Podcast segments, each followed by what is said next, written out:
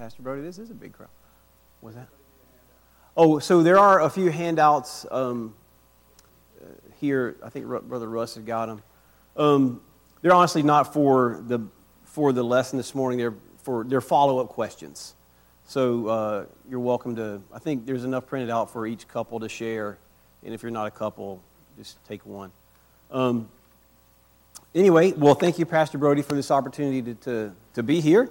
Um, a little bit about myself and my family, real quick. Uh, my name is Joseph Henson, and uh, we've been here. My wife Mary is right here. She's always faithful to come here with me. Um, we've been here for, I guess, going on a year now, I think, uh, here at Timberlake. And um, we've been in Lynchburg for four years. Uh, I retired from the United States Army. I was in the United States Army Band, for those of you who don't know. Um, I'm a musician, uh, and I was in the, in, in the U.S. Army Band stationed uh, in Washington, D.C. for uh, 21 years and some change. So um, uh, I actually had five years left on my enlistment that I could have stayed, uh, but I was al- already sort of having dreams about what am I going to do next when I get out because I was somewhat of a one trick pony uh, when it comes to being a musician. And uh, I thought about real estate, and I was, you know, thought about uh, tuning pianos, and you can make, you know, you can make a decent living in Northern Virginia tuning pianos. So many people live up there. But a friend of mine called me and uh, there was a, an opening at Liberty University in, their, in the School of Music, and that doesn't happen very often, uh, in really in any uh, uni- at any university level, uh, School of Music in particular, which is my vocation. Um, so, long story short, I ended up putting in my, my retirement papers, and uh, we came down here. We moved down here, and since we've been here. Well, I'll just, I'll just say this. Uh, we have five kids. Uh, our oldest is married, and uh, just they just provided our first grandchild, whose name is Jesse, and we're super happy about that. We're elated. And um, this, this son, in particular, is, uh, they say that the apple doesn't fall far from the tree. Well, this apple sort of got lodged in the tree. Um, it never fell off the tree. He basically does exactly what I do. Um, I tried to talk him out of it, honestly, but he wouldn't hear it. Which is, I guess, is good because in order to be a musician, a successful musician in this, in this, in this day and time, you really got to have a fire in your belly and the zeal for that. Um, we have uh, four other children. All of them are still at home, and uh, we've homeschooled our kids uh, throughout. And uh, although a couple of the older ones uh, transitioned to public school uh, while we were in Northern Virginia, during our high school. But uh, for the most part, we've gone all the way through, and um, that's the plan from now on. We're gonna we're gonna stick to homeschool until we get that last arrow, you know, sent off. Um, let's see. We were originally from South Carolina. I'm from Rock Hill. My wife Mary's from Columbia. We met in college at University of South Carolina uh, in band together. Uh, she has she tells a sweet story about how we got together, and honestly, it was a very unlikely match. I'm just sort of a country guy, and uh, she was very much from the city, little little fancier than me, and um, she's still fancier than me. She'll always be fancier than me, um, but I, I, couldn't. Nothing better could have happened to me in my life besides uh, besides my salvation, God bringing my dear wife to me, and um, I'm so thankful for her. Got some awesome kids. John is here actually with us today. He's, a, he's about to start his uh, sophomore year at Liberty, and he's doing some smart, smart guy stuff that you can like, actually get a job and uh, uh, doing. And uh, Abigail and Peter, uh, Peter, Peter's at home. Anna is, she's at church somewhere else, and uh, Abigail's serving at Officers Christian Fellowship at White Sulphur Springs. Uh, she's on there, she's washing dishes and cleaning up stuff for two weeks. Um, anyway, I guess that's pretty much the gist of it. As far as our church background, um, we, uh, I was actually saved in a Free Will Baptist church. Uh, I heard about Jesus. I didn't, wasn't really keen. I was, I, hadn't I, was, I was a senior in high school, and I didn't really, theologically, I had no reference point whatsoever. Uh, I didn't even have a Bible.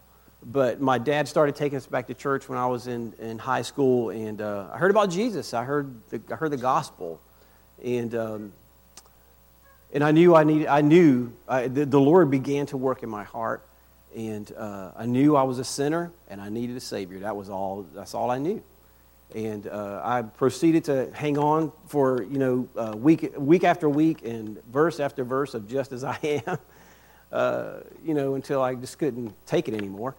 And I, but I wasn't saved in church. I was actually saved at home. Um, I got home one night and and uh, you know before I I went to, to went to bed and I was just like, okay, I, am done with this. I was under such conviction, uh, and God just was He had me right where He wanted me at that point, and I had just run because I, I I just didn't I wasn't really into that. I just didn't want that. I had my whole young life and my youthfulness and all my my idols that I had to worship, although I wasn't thinking about them like that at the time, and. Um, I just prayed a simple prayer to the Lord. I said, Lord, I really don't understand much about you. I don't really know who you are, but I know you're holy.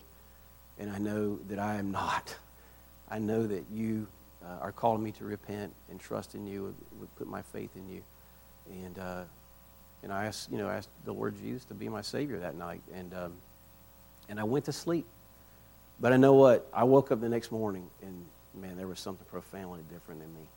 I was a different person, and I know that because the people that I'd always picked on when I was in high school, when I got there, like, I didn't want to pick on them anymore. You know, I wanted to like be their friend and apologize and you know, all this stuff that was just not me.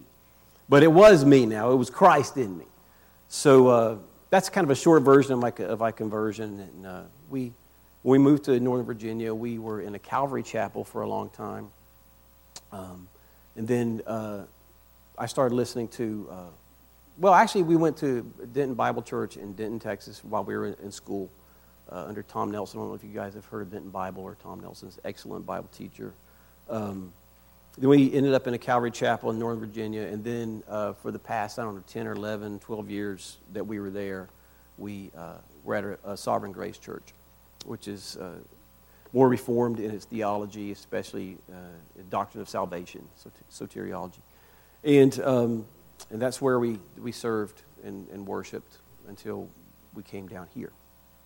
And so now we're here, and um, I would, I'm just so happy to be here with you guys. Uh, certainly, if you have any questions you'd like to ask of me, it was such a blessing to get and sit to sit with a lot of you guys last night and chat and talk and laugh and you know carry on. That was a lot of fun. If you weren't there, please try to make it out to the next one that we have, and um, it, you will be blessed. Okay, so uh, I want to. We're going to take two uh, sessions to look at Psalm 103. So if you want to turn there in your Bible, uh, we'll read that. And while you do, I'm going to open us with the word of prayer. Our Father, we thank you so much for this time to gather together in your name.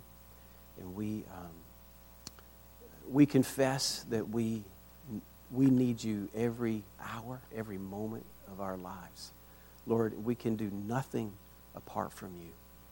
And we ask that you would meet us here. We pray that you would uh, do a work in our hearts by your word and by your spirit. Holy Spirit, we ask that you would ignite your word in our heart. Create uh, a love and a zeal that maybe we don't have. Uh, we didn't have when we came in the door this morning. But we ask that you would be glorified in us uh, as we gather to hear from your word. In Jesus' name, amen. Okay, so quick question for you, and please, please feel free to, to, to answer. Summer goals. Who has a summer goal? Anybody had, have you thought about a summer goal that you might have? Anybody got a summer goal you want to share? Yes. Clean out the schoolroom. Awesome. Russ. right on. That's an, that's an awesome goal, actually. I love it. Um, summer goals. Ooh, yeah. Any place in particular in California you want to go? Yeah. I was telling my son this morning, he, he was studying like a road. We got a, a, a, a brand new Rand McNally uh, road atlas. He loves studying maps. And he was looking at California and I was like, Peter, you know, California gets a bad rap because of, you know, a lot of political talk and, and stuff like that. But honestly, California is one of the most beautiful states in, in, in this country. And um, so, yeah, that's, that's awesome. Anyone else? Summer goal. Now, there's a lofty goal right there. Potty training for our toddler. That's awesome. That's a great summer goal. May the Lord fill you with all grace and endurance. Anyone else? Summer goals. That's actually, goals are good. I'm not actually a goal oriented person myself. I don't think myself as being a goal oriented person. But it didn't take me very long to realize at the outset of this summer that I have a few things I want to take care of around the house. Our deck needs some fresh paint. And uh, there's just some stuff like that. We have like a, a, our fence needs to be cleaned. It's got some green stuff on it. I want to do a lot of mountain biking. Um, but honestly and truthfully, I really have one goal this summer. And that is I want God to reignite a love in my heart for Him. That's my goal. Honest to goodness, that's my goal. I want the Lord to, to, to refreshen and, and reawaken my soul for Him. And I think that, um, uh, you know, I teach at, at Liberty, so I spend, you know, most of my week around college students, which is awesome. It's great. It's a ministry. And there's this, but there's, you know, this, the churn of everyday teaching, life, all this business, it can wear down on your soul. You know, and whatever you do, whatever your vocation is, um, it's easy for, uh, for the embers to cool if you're not careful in terms of your walk with the Lord. Um, so I feel a great need for this. And I'll just tell you right up front, be very transparent. I feel a need for God to reignite my heart. You know, and hopefully, uh, hopefully He's going to hear my prayer. Uh, you know, because I want my life to impact for others. I want to have an impact on my students. I want to have an impact on my brothers and sisters in Christ, my family, my church. And, um, but in order for that to happen, something first has to happen in, in my own heart. And that's going to, what, whatever impact I have on others is going to be an overflow of my own heart, my own soul. So um, that's my goal. And I'm sure that even the very impulse for this is from the Lord. It's, it's His doing and His stirring. And uh, maybe He's stirring something like this in your heart. It's easy. It's easy to kind of drift and not really realize it. Um, but I think that uh, one of the things that the Lord has done so far is to, uh, He's led me into the Psalms, and, in a, few, a few Psalms in particular, 145. You might make a note of 145 and read it this week if you get a chance. 115 uh, speaks about idols and those who, who worship them uh, become like them. Uh, and, uh, and here in Psalm 103, which is where we are this morning, um, I want to read the psalm and then we'll get right into some observations. Psalm 103 of David. And I'm reading from the ESV, by the way. ESV. Uh, Bless the Lord, O my soul all that is within me. Bless his holy name. Bless the Lord, O my soul, and forget not all his benefits, who forgives all your iniquity, who heals all your diseases, who redeems your life from the pit, who crowns you with steadfast love and mercy, who satisfies you with good, so that your youth is renewed like the eagles. The Lord works righteousness and justice for all who are oppressed. He made known his ways to Moses, his acts to the people of Israel. The Lord is merciful and gracious, slow to anger, and abounding in steadfast love. He will not always chide, nor will he keep his anger forever. He does not deal with us according to our sins, nor repay us according to our iniquities. For as high as the heavens are above the earth, so great is his steadfast love toward those that fear him. As far as the east is from the west, so far does he remove our transgressions from us. As a father shows compassion to his children, so the Lord shows compassion to those who fear him. For he knows our frame, he remembers that we are dust. As for man, his days are like grass. He flourishes like a flower of the field, for the wind passes over it, and it is gone, and its place knows it no more. But the steadfast love of the Lord is from everlasting to everlasting on those who fear him, and his righteousness to children's children, to those who keep his covenant and remember to do his commandments. The Lord has established his throne in the heavens, and his kingdom rules over all. Bless the Lord, O you his angels, you mighty ones who do his word, obeying the voice of his word. Bless the Lord, all his hosts, his ministers who do his will. Bless the Lord, all his works in all places of his dominion. Bless the Lord, O my soul. That is a beautiful psalm. So, did you notice that there isn't one word of petition in this psalm?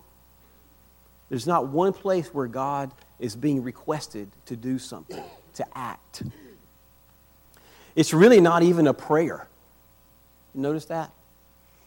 Not a word of it is addressed to God Himself.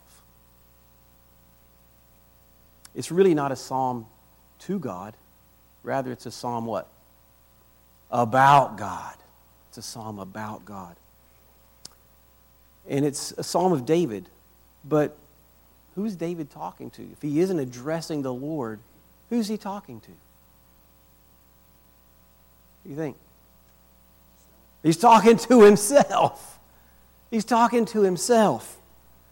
And what's he doing? He's calling his own soul to worship. He's calling his own soul to worship. We all talk to ourselves. Everybody, come on, you, you know you talk to yourself every now and then, at least. We're, there's, there's a constant conversation really going on in our minds with ourselves, right? Um,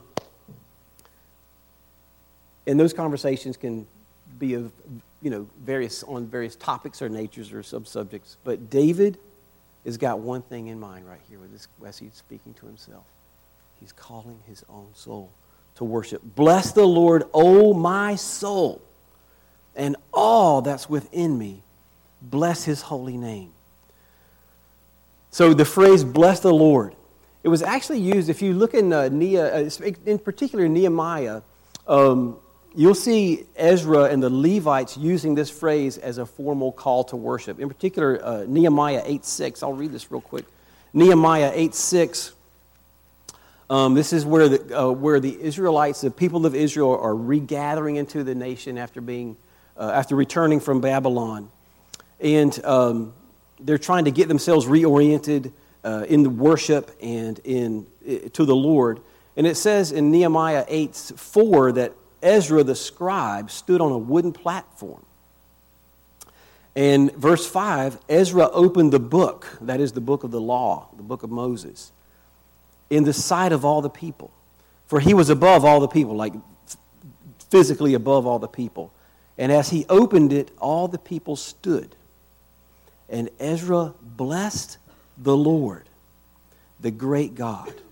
And all the people answered, Amen, Amen, lifting up their hands. And they bowed their heads and worshiped the Lord with their faces to the ground.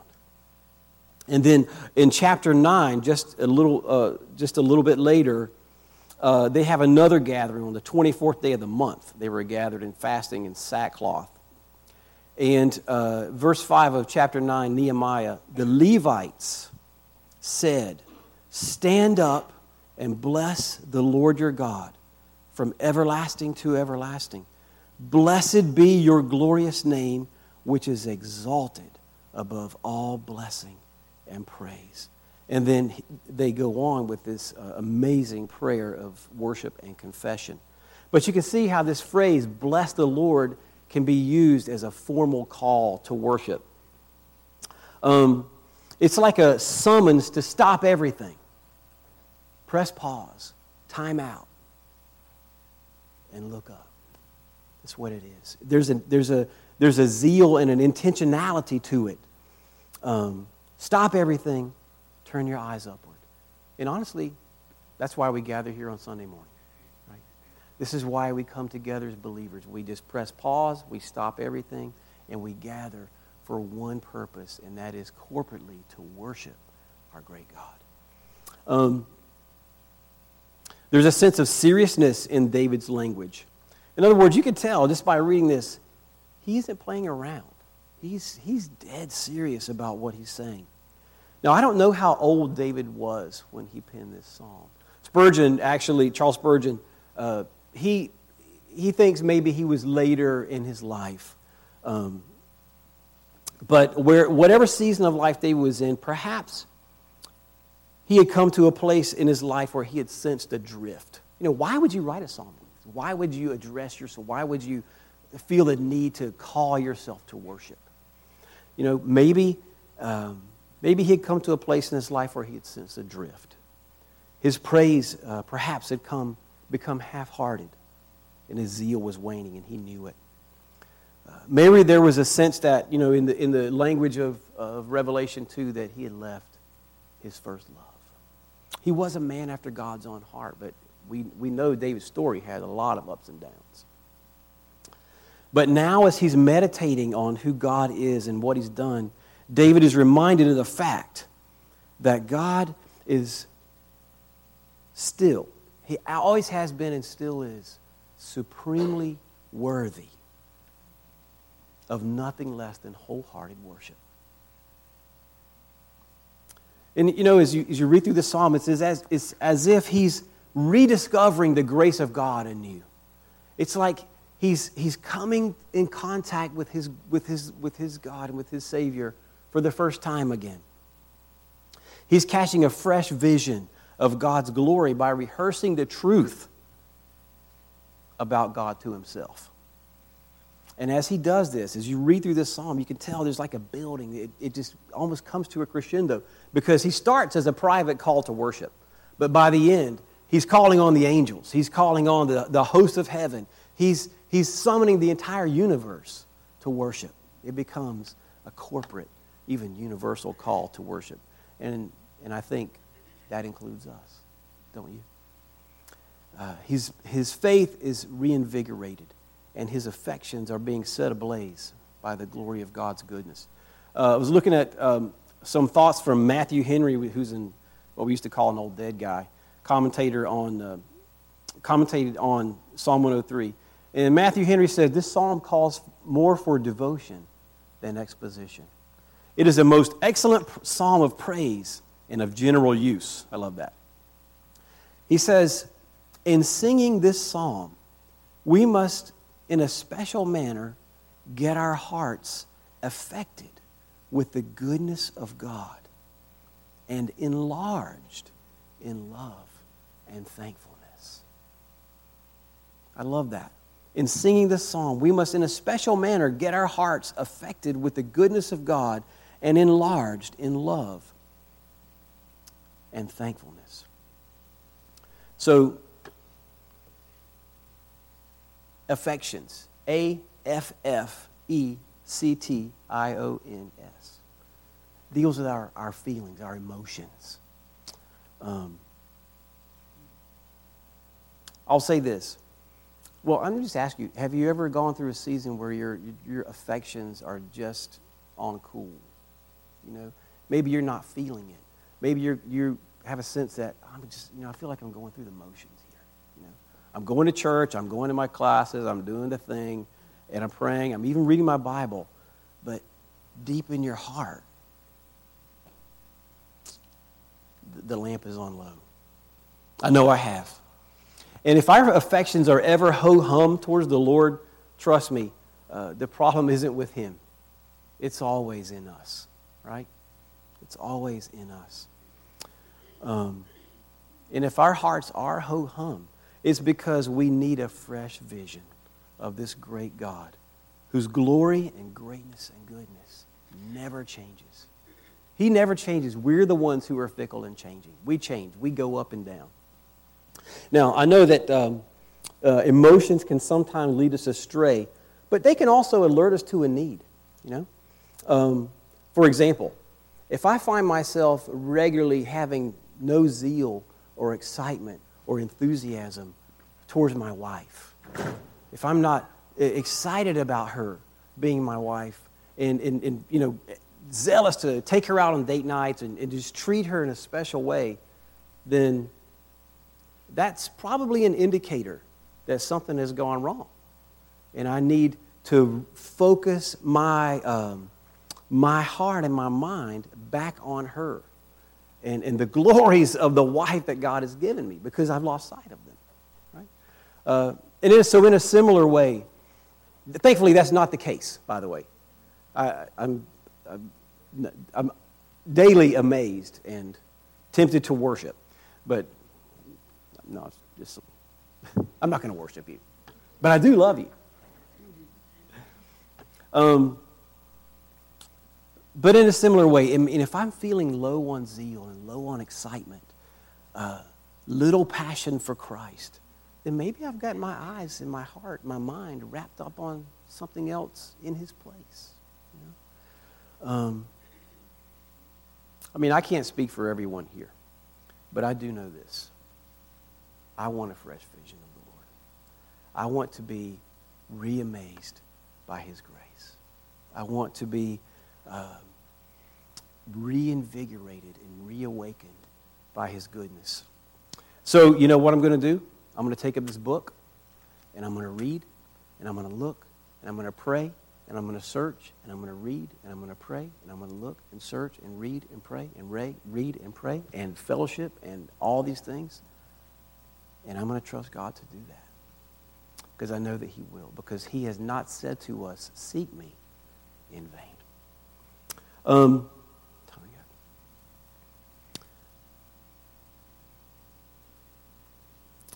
And it's really not about me, it's about Him. Why would I do this? Why would I call my own self to worship after the manner of David? Well, for the same reason that David did because God is worthy. He's worthy of nothing less than all that's within me. Right? He's worthy of nothing less than all that's within you. No matter what season of life you're in, no matter how young you are, no matter how, how, how old you are, no matter your vocation, no matter your education, our God, our Savior, is supremely worthy in, at all times and in every season of our worship and of all that is within us. Now, um, embedded in this call to worship, there's a crucial self exhortation. Look at verse 2. Well, verse 1 Bless the Lord, O my soul, all that's within me, bless his holy name. Bless the Lord, O my soul, and forget not all his benefits. Forget not all his benefits. Remember, he's talking to himself. And he's saying, Don't forget all his benefits. Why do you think he chose those words? I found that odd. Why do you think that David would say, Forget not all his benefits? Any, any thoughts? Why would he say that? Yes. Who said that? Okay, yes.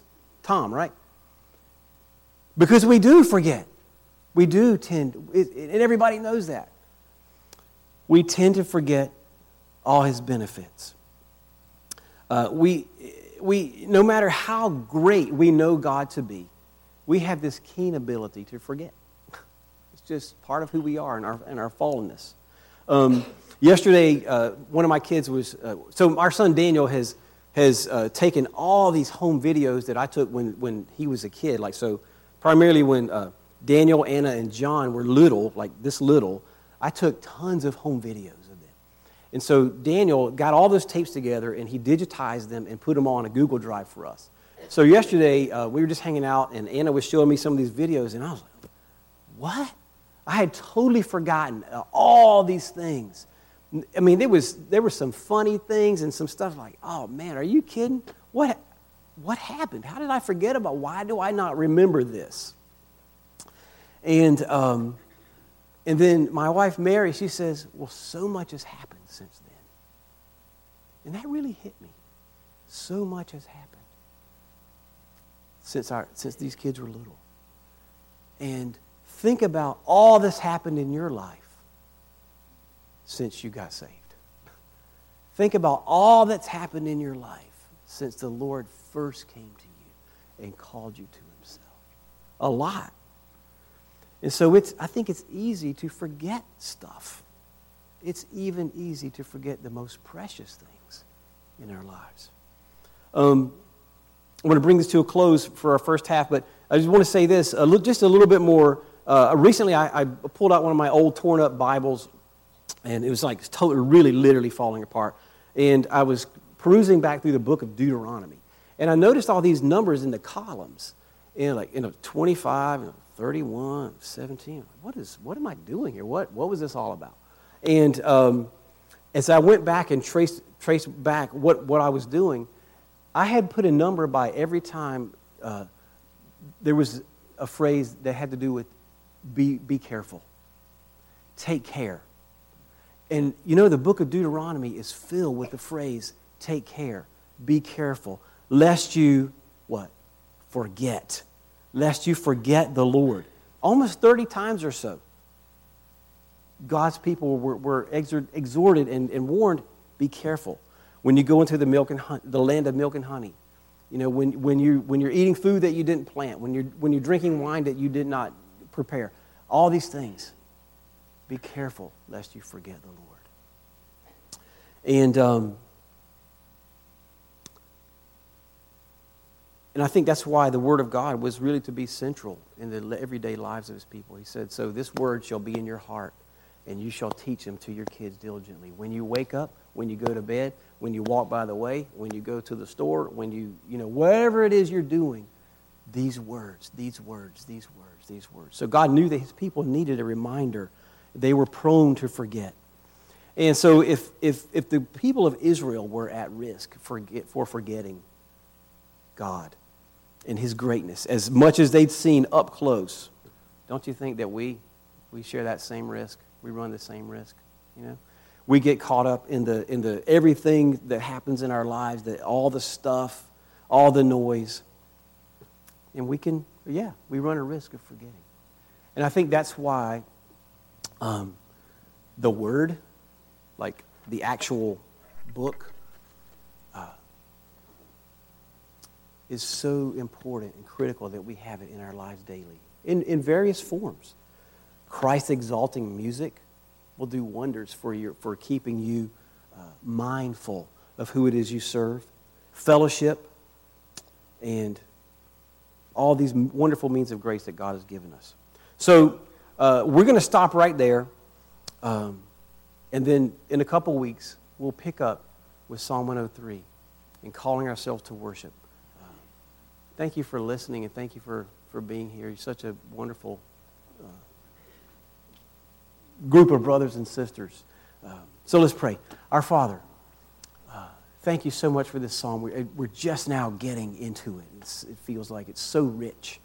And um, we just pray that you would use it this week in our lives. Remind us of who you are and uh, call us, call each one of us to a renewed sense of worship and devotion to you. We give you thanks in Jesus' name. Amen.